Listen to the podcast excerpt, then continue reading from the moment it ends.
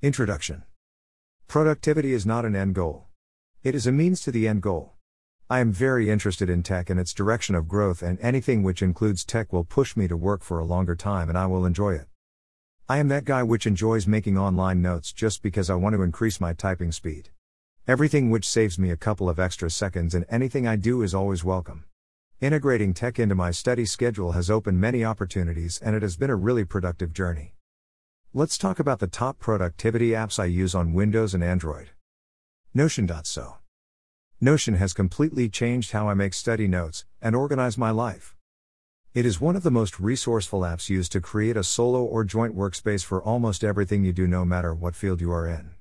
It is simple and easy to use and a very lightweight application.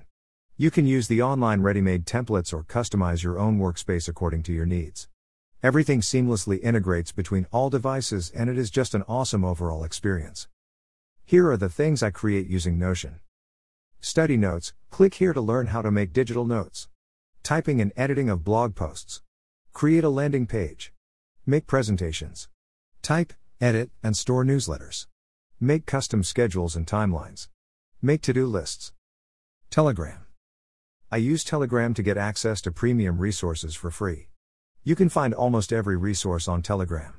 There is a slight hassle to downloading and using the files, but I think it is worth it considering it's free. Todoist. All my to do lists go into this app. I write down almost everything I want to do every day in this app. It removes the stress of remembering things as this app does it for you. It means I can focus on the task at hand more rather than stressing about all the things I have to do. You will receive an email and a push notification every time you miss a task on your to do list, and I think that's handy. Foxit PDF Reader. Almost all PDF viewers do not allow the editing of PDFs without charging a fee.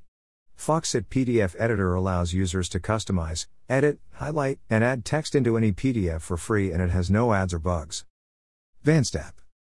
VancedApp is an awesome application that allows picture in picture mode in YouTube for free, normally a paid feature. This is very handy because you can watch YouTube videos, lectures, classes in a small window while completing other tasks. It also provides YouTube music for free. AnkiDroid.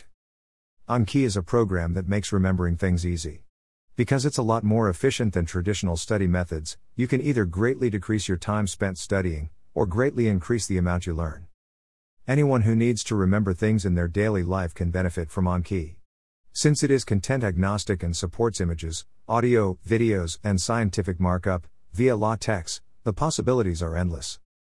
NordPass Manager NordPass is a proprietary password manager launched in 2019. It is meant to help its users to organize their passwords and secure notes, keeping them in a single place, an encrypted password vault.